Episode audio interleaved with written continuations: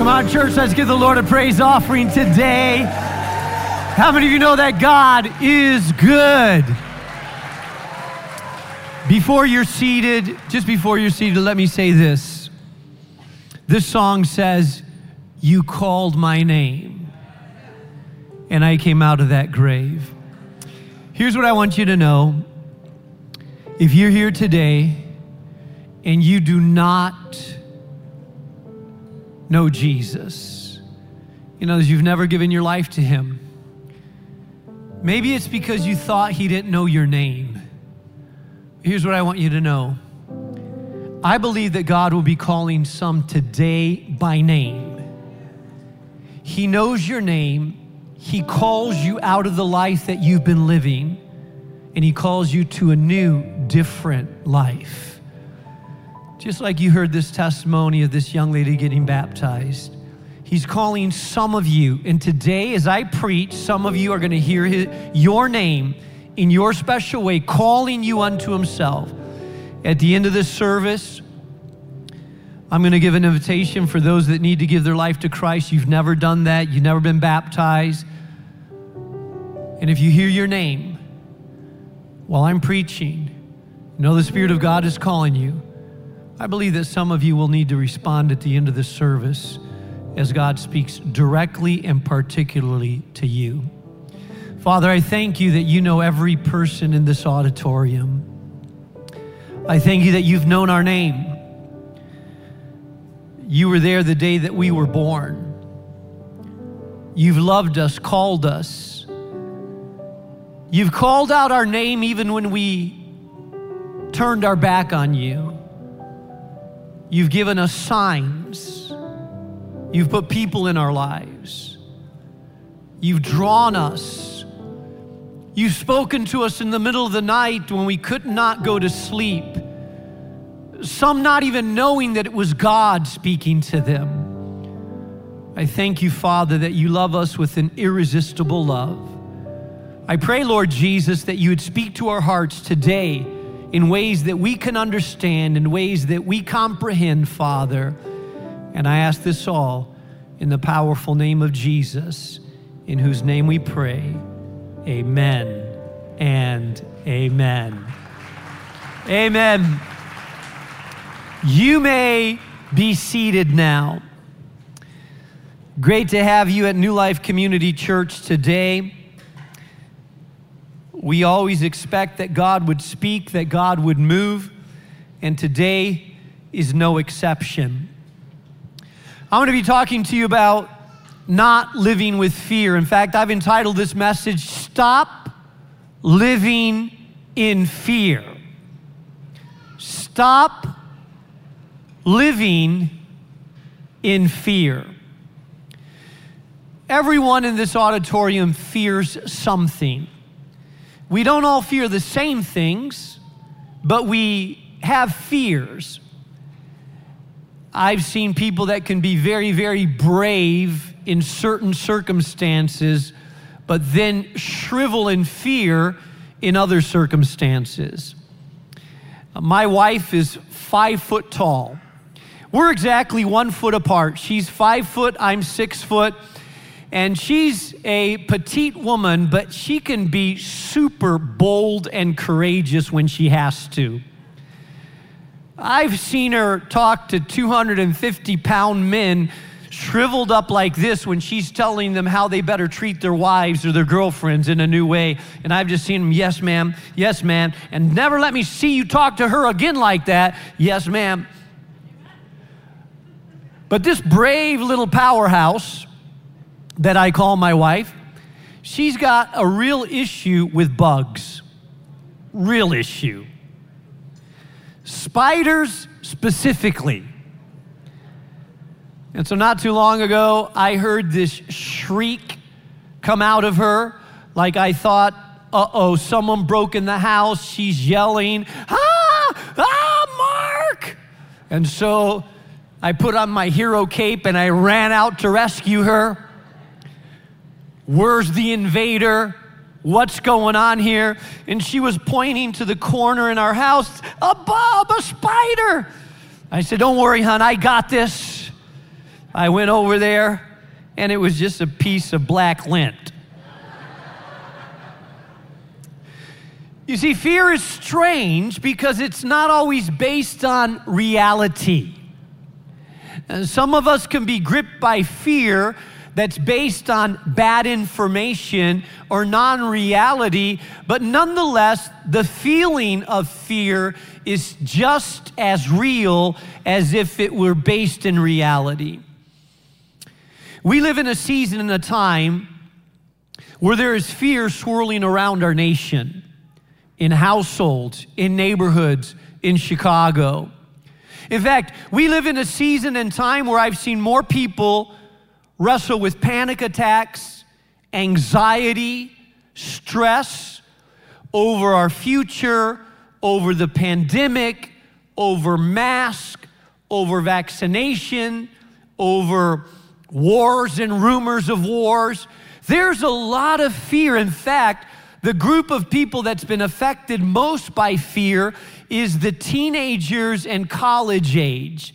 An escalation in anxiety, isolation, stress, and fear. Many people struggling with mental health issues because of the fear that is swirling around our society. And so I don't think there's a more appropriate passage in all of Scripture than 2 Timothy chapter 1. If you have your Bibles, I'd like for you to turn to 2 Timothy chapter 1 because I'm convinced that some of you need to break out of a fear based mentality. And I think that these powerful principles found in 2 Timothy chapter 1 will help some, even today, grasp a new understanding that'll help break you out of a fear based mentality. These verses, this letter that we call Second Timothy, was written to a young man, appropriately enough, by the name of Timothy. And Timothy was living in an era where he was surrounded by a very secular, anti Christian world culture, and there was a lot of fear in his life and in the church. In fact, Second Timothy is the last of Paul's letters and was written from a prison in Rome during the years 80 64 to 80 68. Now, those of you that know a little bit about history, know that this is about 30 years after the crucifixion and death of Jesus and his resurrection. So, 30 years after Christianity, for three decades, has been growing. Uh, it expanded into Rome. Uh, people have come to know Christ. The Apostle Paul is at the end of his life. He was imprisoned one time. It tells us in the end of the book of Acts, he was released, and then it appears he was imprisoned again. He's writing his last letter, his last book to young Timothy. Most scholars believe that shortly after this, he was beheaded in Rome. Now, Timothy is a young leader living in a very volatile society full of fear. In fact, uh, some of you that know history may remember that in July 18th of AD 64, Rome, that was the known capital of the world at that time, caught on fire. In fact, there was a huge fire in Rome, and at that time, Rome was the center of the known world. The Roman Empire ruled the world. The emperor was the basically king of the universe at that time. And so Rome caught on fire, and a third of Rome burned down. Well, the emperor at that time that was known as the crazy emperor, his name was named Nero. Uh, a lot of the population started blaming the burning of Rome on Nero. Many people thought that he set it on fire on purpose to wipe out part of Rome so that he could build new palaces.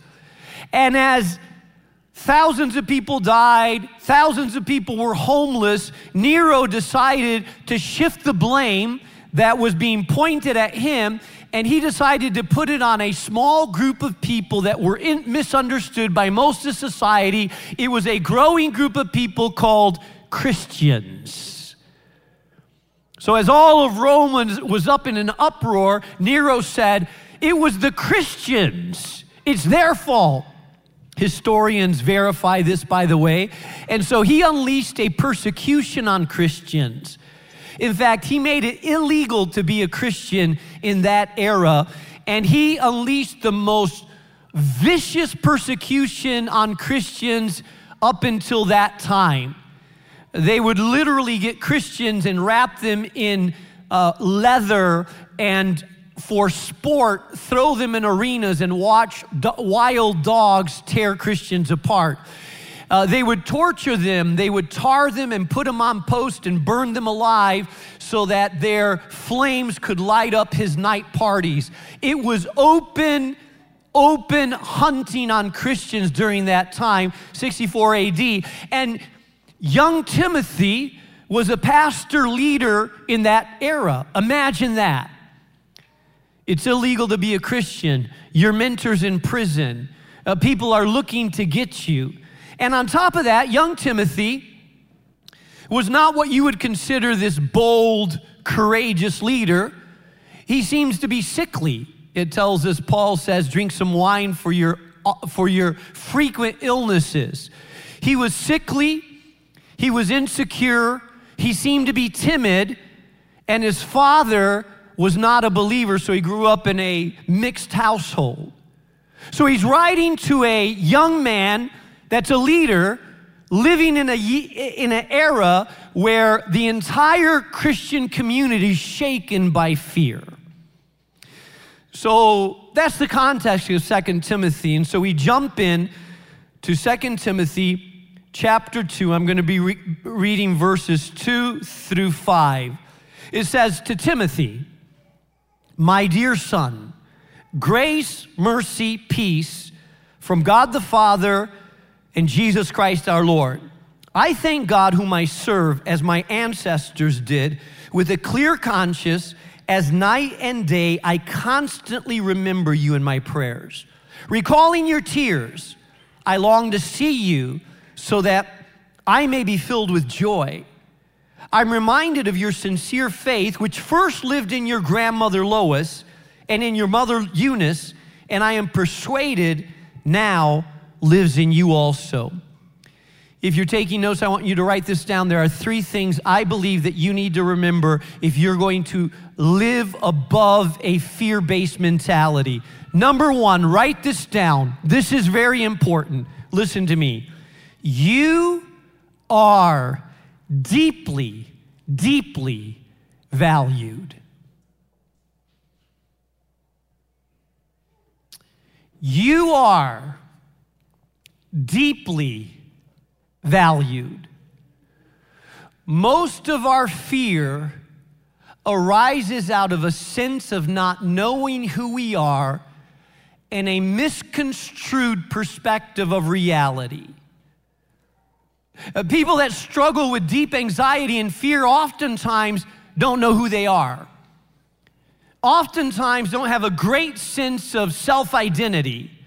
They haven't been told their value, their worth, the power of their decisions. And so oftentimes they're gripped by fear. I want you to notice how the Apostle Paul addresses young Timothy. Here's an older gentleman that's lived a lot of his life. He's a powerhouse, he's done miracles. Uh, he's known as the Apostle Paul. He started churches. He's uh, this iconic, powerful powerhouse of a man looked up to by many. Thousands have come to Christ through his testimony, yet he is training and raising this timid, insecure young man to be a leader.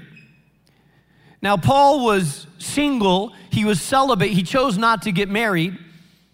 And notice what he says he calls Timothy my beloved son. He thanks God for Timothy's life. He prays for him on a consistent basis. He misses him and remembers his tears and longs to see him. He tells Timothy that seeing him would bring great joy to his life. He reminds Timothy that he has, has a destiny to be lived out because he's seen the faith of his grandmother and the faith of his mother, and he believes the same faith lives in him.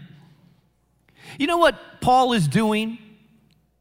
The Apostle Paul is basically speaking value and identity into Timothy's life. You know, there's nothing that shapes us more than our self identity. Some of you, in fact, are here today and you struggle with fear about the world because of how you were raised. You never grew up having a great sense of who you are. In fact, maybe you weren't affirmed, your manhood, your womanhood, who you are, and you grow up being afraid of the world. Because if you don't know who you are, you don't know how to interact with the world. You walk into a place like this and you wonder, Am I dressed right? Are people gonna like me? What are people gonna think of me? Am I saying the right words? Will I know how to sing? Will I be accepted? I don't want people to talk to me because what if I don't respond the right way? That's insecurity. That's fear. That's, that's a, not a great established sense of identity. Uh, people that appra- uh, approach the world with a lot of fear, oftentimes it's because they've never been told who they are. They've never been told that they can conquer the world, challenge the world. They've never been told who they are in the world. They've never been affirmed in their gifting. They've never been spoken to about their legacy. The faith hasn't been passed down to them, identity hasn't been uh, spoken into their life, and so they face the world with a lot of fear. It's interesting that the Apostle Paul says that Timothy, he, he speaks into Timothy and he mentions the faith of his grandmother and the faith of his mother, but notice how he doesn't speak of the faith of his father. And there's a reason because of that. In Acts chapter 16, verse 1, uh, it says that Paul came to Derbe and then to Lystra when a disciple named Timothy lived, whose mother was Jewish and a believer, but whose father was Greek. So in the book of Acts, it tells us that Timothy's father was Greek and his mother was Jewish. His mother was a believer, but it seems to indicate that his father was not a believer. So, most scholars believe that Timothy was raised in a household. By the way, Jewish people and Gentiles did not marry, so she would have been somewhat uh, outcast from her family for marrying a Gentile, which means that her Jewish roots were, were, probably weak. She came to Christ, but her husband did not embrace Christianity. So Timothy grew up in a household where his mother was a believer, but his father was not a believer. And I'm sure that his father was not encouraging him following Christ. Uh, there was no godly legacy. Timothy could not look up to a man and say, That's a man of God. Let me follow his example. He had a mother who had faith, but a father who did not have faith.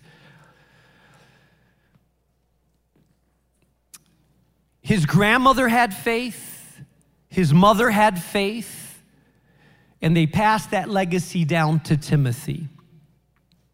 Hey, can I encourage you if you're a if you're a mother here and your husband is not following Jesus, thank God Timothy became a strong follower of Jesus because of the faith of his mother.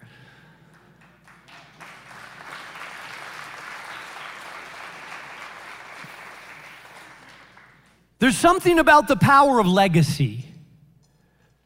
Many of you here did not have parents that were believers, you're first generation Christians. If you had a mother or father that was a believer, I hope that you're here in part because they passed down the faith to you. How many of you are here and you're the first generation Christian? In other words, your parents were not uh, followers of Jesus. How many of you are first generation Christians? Raise your hand, wave at me. A lot of you are. A lot of you here are. Let me say something to you first of all. You are a first generation believer, which means that you are a cycle breaker, legacy maker.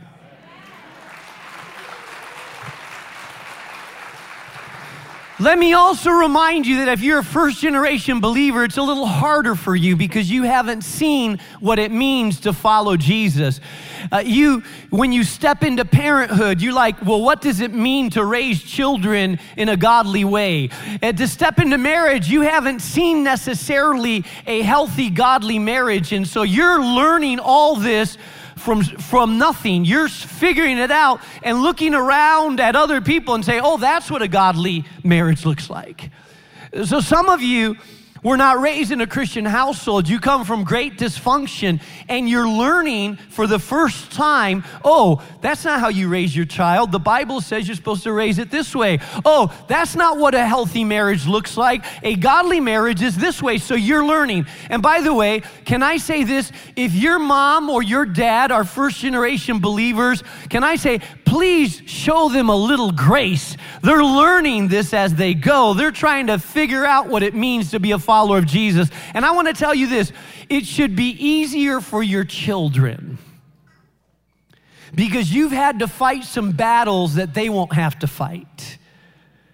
You've had to wrestle through some things so you hopefully you're not a perfect parent but hopefully you're learning some things that they won't have to learn themselves. If you're a second generation believer in other words that your parents were believers and they passed the faith on to you and you took on the faith let me say there's a power in legacy. So speak about those stories. Your children and grandchildren should know how your you or your parents came to Jesus. You should tell the stories of how faithful God has been. You should pass on your faith, a vibrant, strong, healthy, God fearing faith. There's power in legacy. My parents came to Christ when they were teenagers. My mother her father was an alcoholic, but she came to Christ when she was 17. And my father came to Christ when he was 18 at a youth, youth event. They didn't know this, but they both came to Christ at the same youth rally. Years later, they would discover, they met and discovered that at the same youth rally, they both got saved. Think about that. God says, I got a sense of humor. I'm going to let them both come to Jesus. That one on that one. And then they're going to get married a few years later.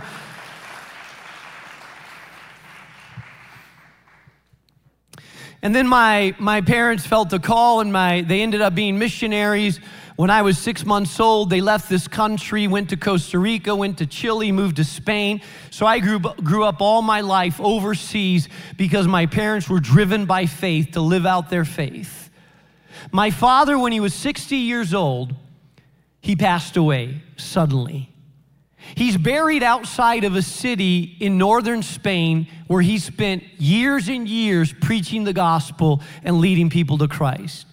So every time I go to Spain, ever since my kids were small, I would do two things. I would get my mother and drive her to the gravesite, and I would gather my kids around, around grandpa's grave, and I would say, Hey, I want you to hear the story. I want you to remember that your grandfather, right here, he came to Spain out of a love for Jesus. He left everything he knew his family, his friends, everything he knew and he came to a foreign country, learned a language because he, he wanted to tell people about Jesus. And so I tell them the story, and then I always end up saying something like, you know, so you have a legacy. Remember, you're called to live for something more than yourself. You're not called just to pursue the American dream, you're called to pursue the God dream. So make sure that your life counts for Jesus.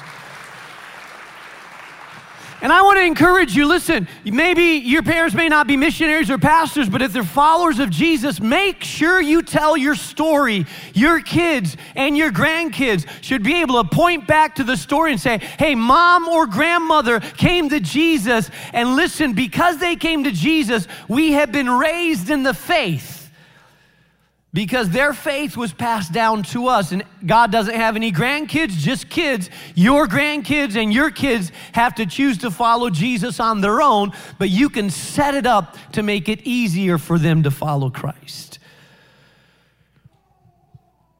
Mm, so Paul says, I remember the faith of your grandmother and of your mother.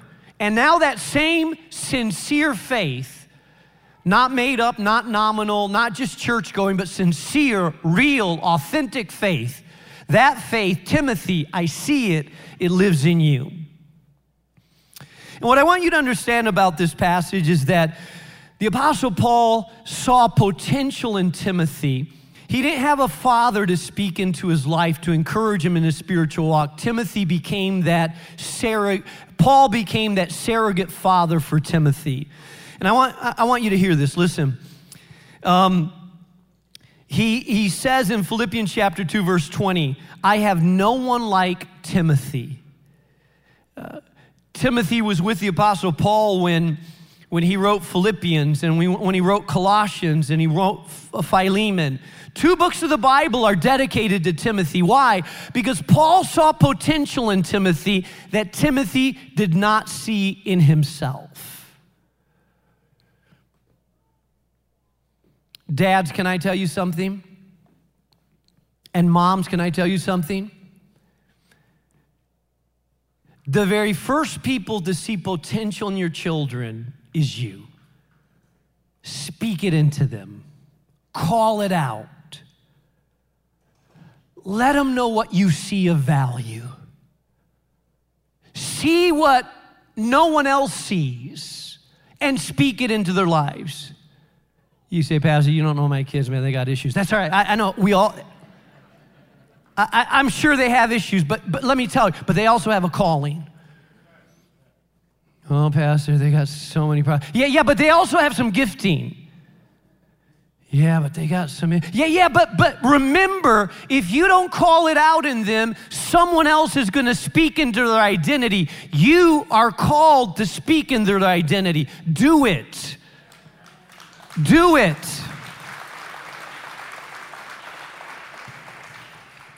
You know, I started pastoring when I was uh, very young. I was 21 years old when I started pastoring this church way too young.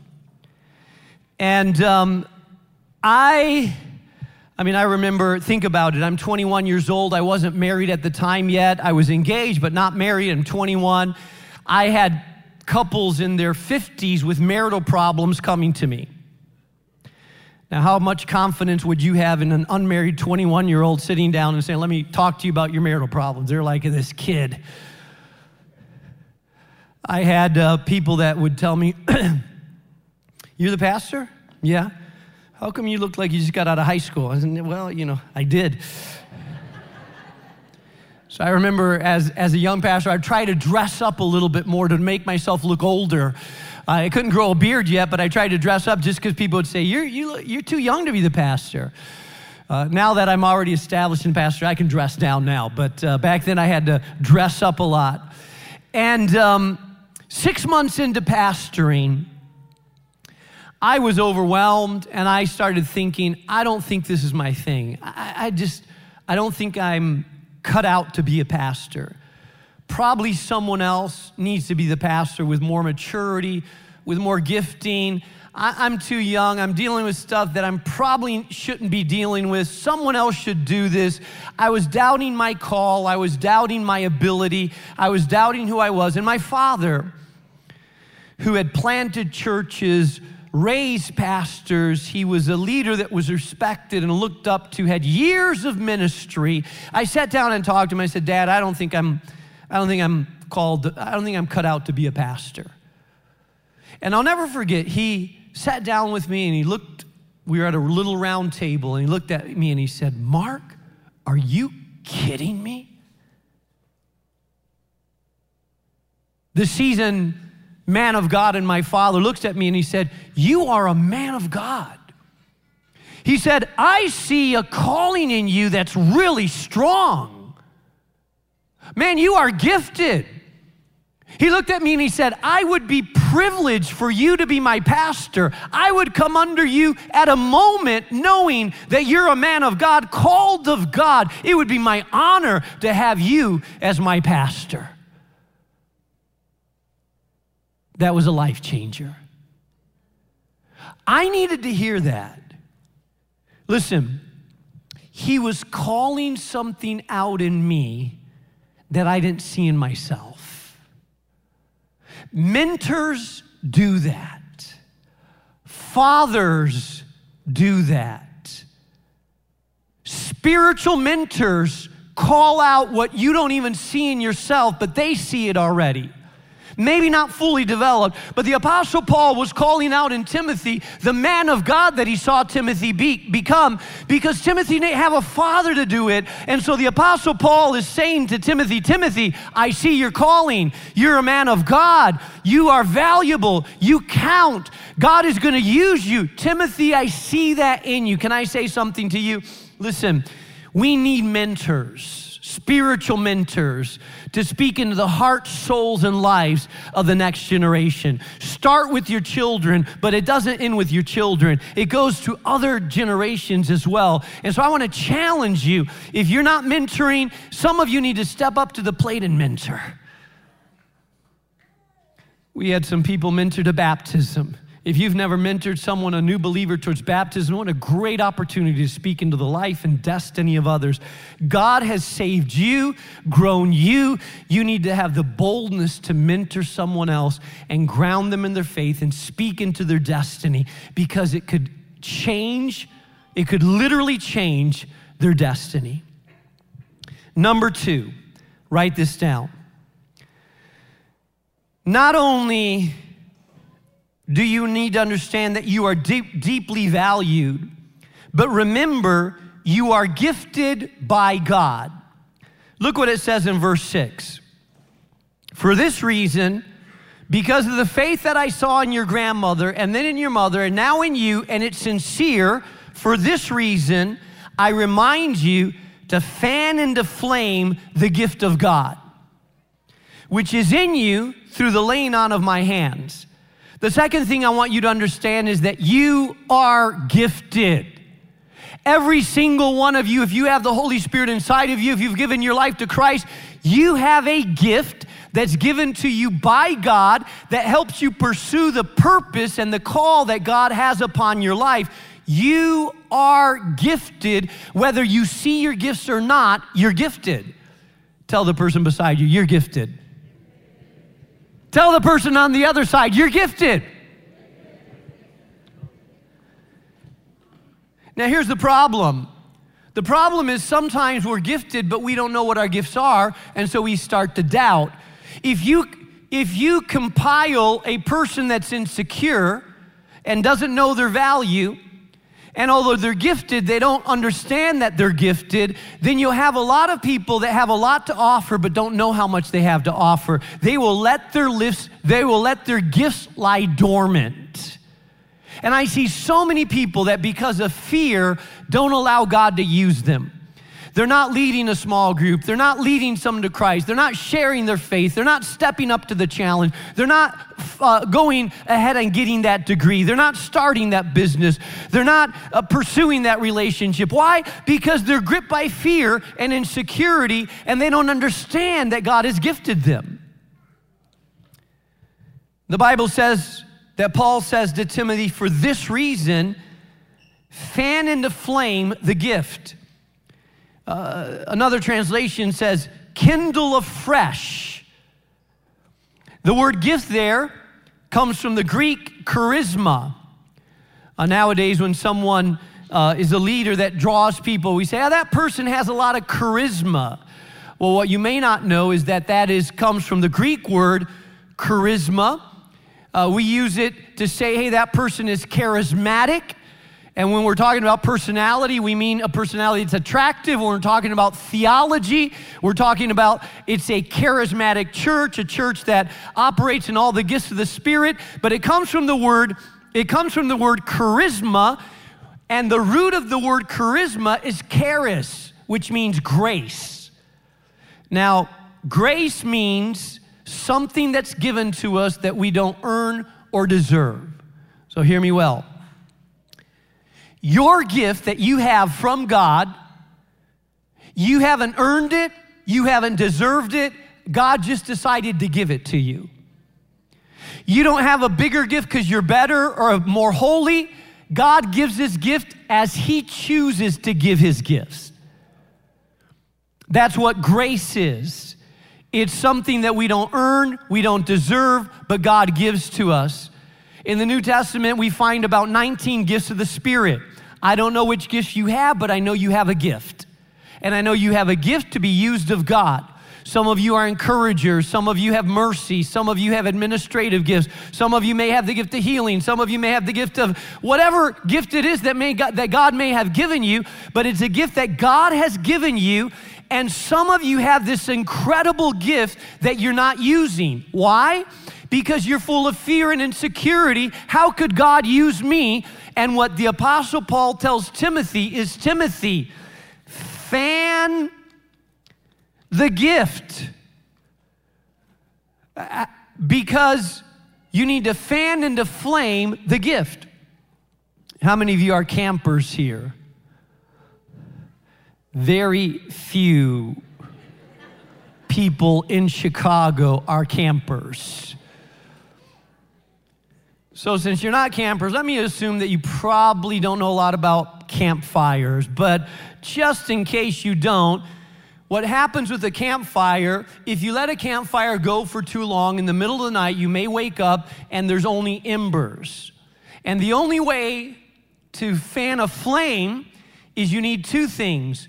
You need extra combustion, which means logs or branches, and you need oxygen, which fuels it. So if you're gonna fan your, your gift, you need combustion something that adds fire to it, and you need oxygen. Listen, the combustion to your gift is the Word of God, solid teaching, good, solid wood on your fire. It is the oxygen, is the power of the Spirit blowing upon you when you worship God, when you get around people that are passionate about God, when you say, Here I am, use me, God, you are allowing yourself to fan into flame the gift that is in you. Some of you need to get out and start doing something. You've been coming to church, you've been receiving, you've been hearing. Some of you have the mentality that I come to church to receive, but can I tell you something? When you discover that you have a gift, when you discover that you have something to give, you will not be coming to church just to receive. You'll be coming to church to say, Who can I minister to today?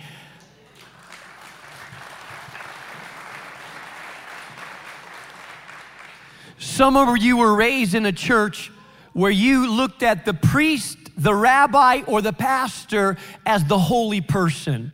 And you thought that it was your job just to come and cheer on the holy person. But that's not what Christianity's about. Christianity, we all have received the Holy Spirit and we all have gifts.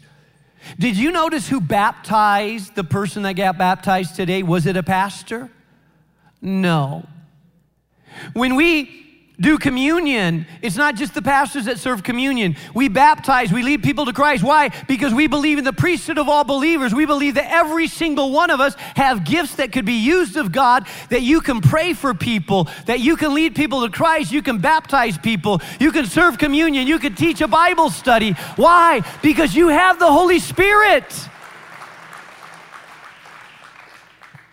And imagine what happens when a church like ours, everybody discovers their gifts and starts using their gifts and fanning into flame their gifts. We become an irresistible, unstoppable force because it's not just one or two pastors that are out there doing the ministry, it's thousands of people that are part of New Life Community Church, called of God, empowered by God, inspired by God, with gifts of God, serving other people, we become an unstoppable God force.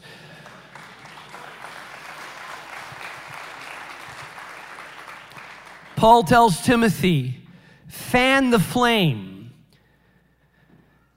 this gift of God which is in you through the laying on of hands. The laying on of hands is symbolic of giving authority. And so when elders are called, we lay hands on them. It's symbolic of, hey, we are we are delegating authority to someone. The Bible says don't lay hands on anybody too soon if they're too young or unproven so they don't, so they don't get presumptuous or proud. And then it goes on to tell us listen this. Number three, and lastly, Remember, not only that you are deeply valued, you are gifted by God, but lastly, and this is probably the most important point, so are you still with me? You're not thinking about lunch yet? Not thinking about who's winning the Bears game? Okay, stay with me now. For the Spirit God gave us does not make us timid, but gives us power, love, and self discipline. The English Standard Version says this way For God gave us a spirit not of fear, but of power, love, and self control. Now, the Apostle Paul told Timothy that he's valued, he told Timothy that he has a gift, and now he concludes this thought by telling him, Timothy, you have been given the Spirit of the living God that lives inside of you. If your life is driven by fear, it means that you're not walking in the Spirit because you have not been given the spirit of fear. Listen, listen, look up at me. If you are dominated by fear, it is not God that's dominating your thinking. If you live your life constantly gripped by fear, that is not of the Spirit of God. You are not allowing yourself to be filled with the Spirit. How do you know when you're filled with the Spirit? The Bible says the Spirit, when He comes into your life, He brings three things power, love, and discipline. What three things does the Spirit of God bring to your life? Say it with me power, love, and discipline. There's three Greek words dunamis, agape, and sophronismos. Dunamis means power, it's where we get the word dynamite from. Agape, there's various forms of love in the Greek eros, philios, agape is unconditional love. And sophronismos means self control or self discipline to our life. Listen to me well. I got to wrap this up because I'm running out of time. But let me preach this well as I finish up. If you have the Spirit of God inside of you, if you have the Spirit of God inside of you, it's going to show up because you have power to do things that you would never be able to do in your natural flesh. You say, Well, Pastor, I tend to be a shy, timid person. I don't know what happened to me at work. Someone started asking me about life and God, and I opened up, I opened up my mouth, and I started sharing with them with words that I didn't even know I had, with the boldness that I didn't know I had. I'm not sure what happened there. I know what happened. It's called the Holy Spirit.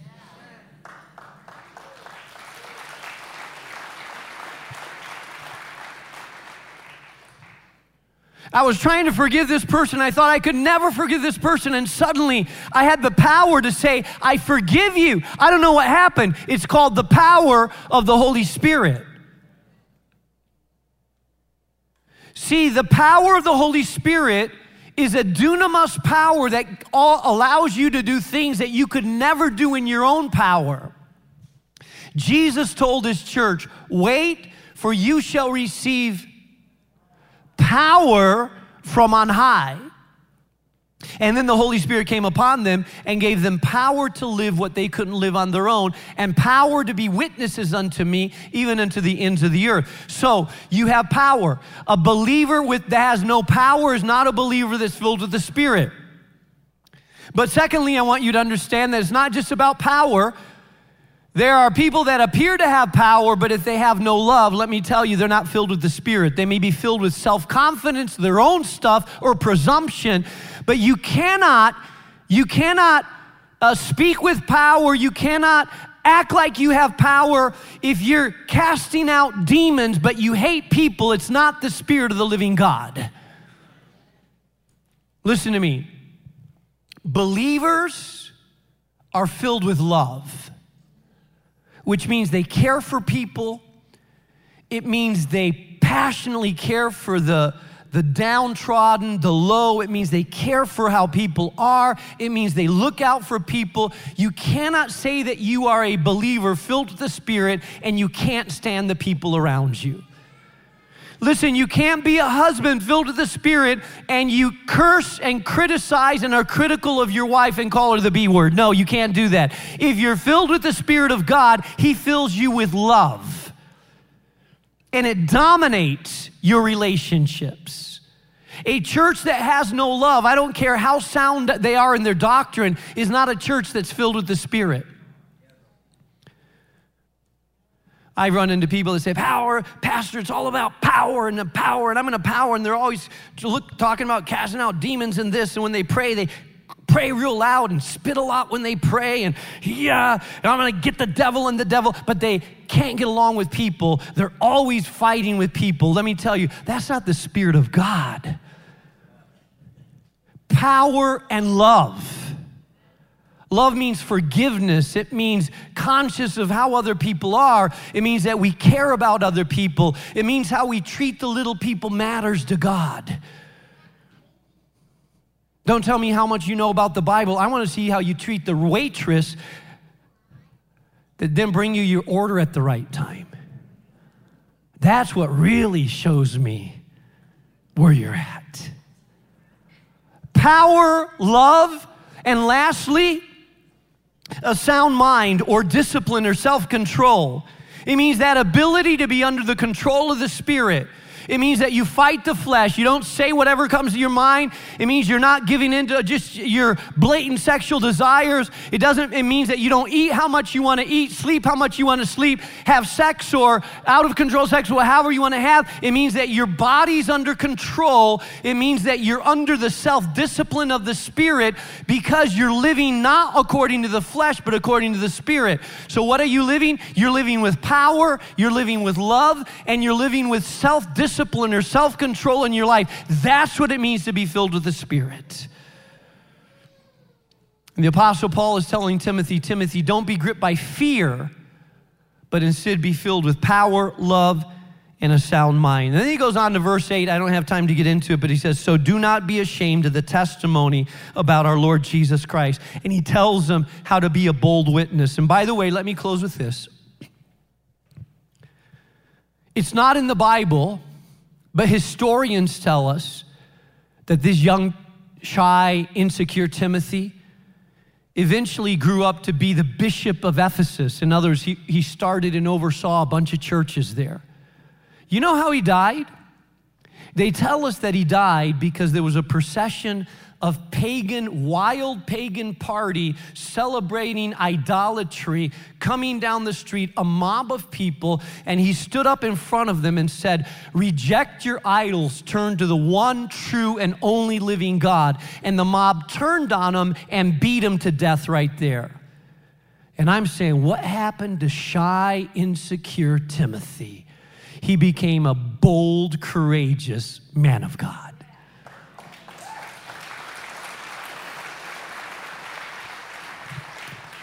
I'm going to ask you to stand with me.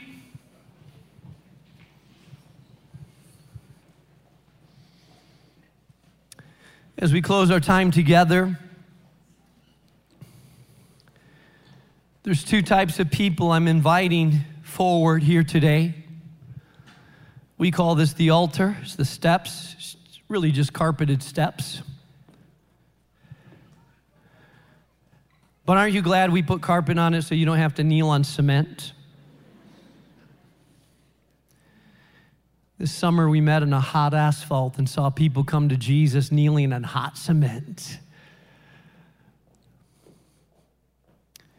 But I want to challenge you if you're here today and you say, Pastor Mark, I've never given my life to Jesus. But I saw that woman that got baptized. I heard her story. I've never made a clear decision to follow Christ like she did.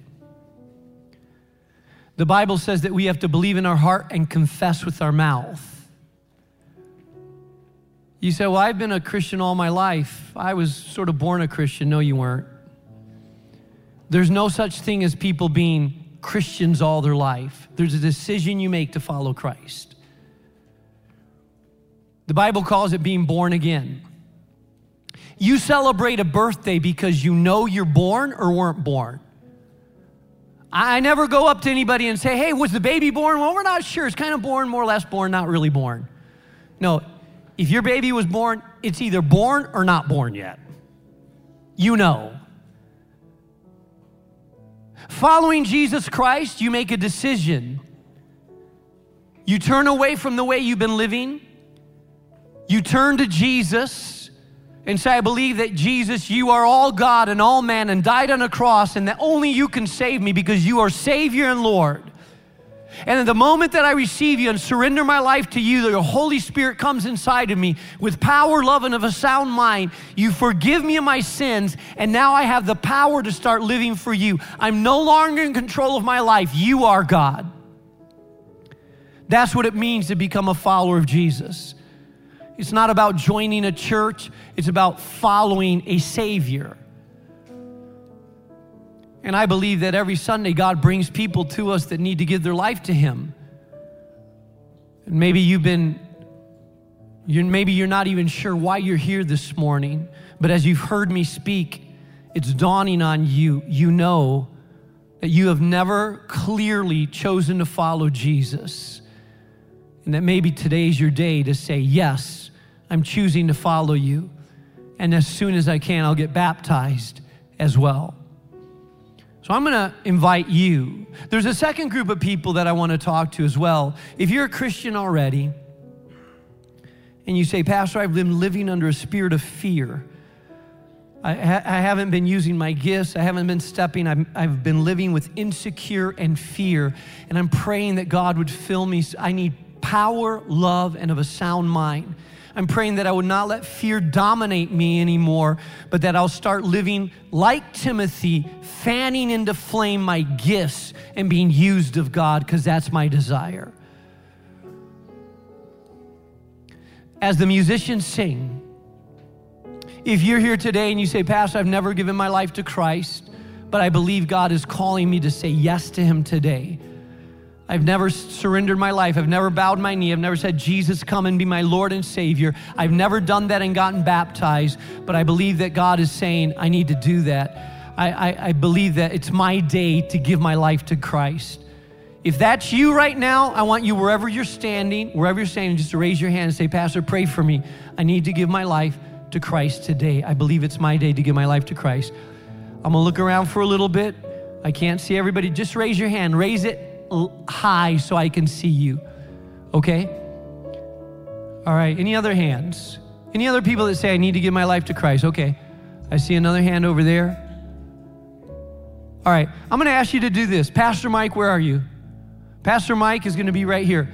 I'm going to ask in a moment as we start singing, if you need to give your life to Christ, that you would make your way out of your seat and that you would come to Pastor Mike and you say, Pray with me today. I want to give my life to Christ pray with me today. I want to give my life to Christ. It takes boldness to do so, but I'm ask that, asking that you would be bold. In fact, let me give you a head start before other people come to the altar. If you raise your hand, you say, I want to give my life to Christ, I'm going to ask, I'll allow you to get out of your seat right now. I saw a couple hands. Anybody make their way right now? Over to Pastor Mike? Yeah? Yeah? God bless you, sir. All right, Pastor Mike is going to be over here. If some other people need to give their life to Christ, he's going to be waiting for you right over there. Yeah, just make your way from the overflow wherever you're at because if someone needs to give their life to Christ, we want them to. If you are here today and you say, I need to fan into flame the gift that's inside of me, I'm not being used the way I know I need to be used. I've allowed fear to hold me back, and I'm praying that God would give me a fresh fresh empowerment of power, love, and of self discipline, then I'm going to ask that you would make your way to the altar. If that's what you're saying, I need to fan the flame of my gifts so that God can use me. Then I'm going to ask that you that you get out of your seat right now and that you would just kneel right over here and say, God, I'm asking that you would use me in a fresh way. Fan the flame inside of me. All over this auditorium. All right, there's some people still coming to give their life to Christ. There are people saying, I need to fan the flame. God, I'm asking that you use me. This altar's open.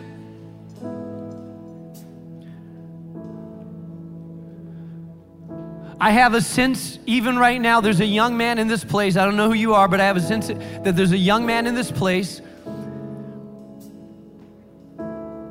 That you have a gift and a calling. At one time, you sensed it was strong, but you've allowed fear and you've allowed the flesh to die out that calling. And I'm calling it out even right now. God is saying, No, fan it into flame. You allowed the fear and the flesh, the fear and the flesh, sin, to douse that sense of calling and gifting. And God is saying, now it's time to repent. It's time to fan it into flame and allow God to use you. Every single believer in Jesus Christ in this place, every single believer, you have a gifting and a call, and you should be using it. You should be using it for God.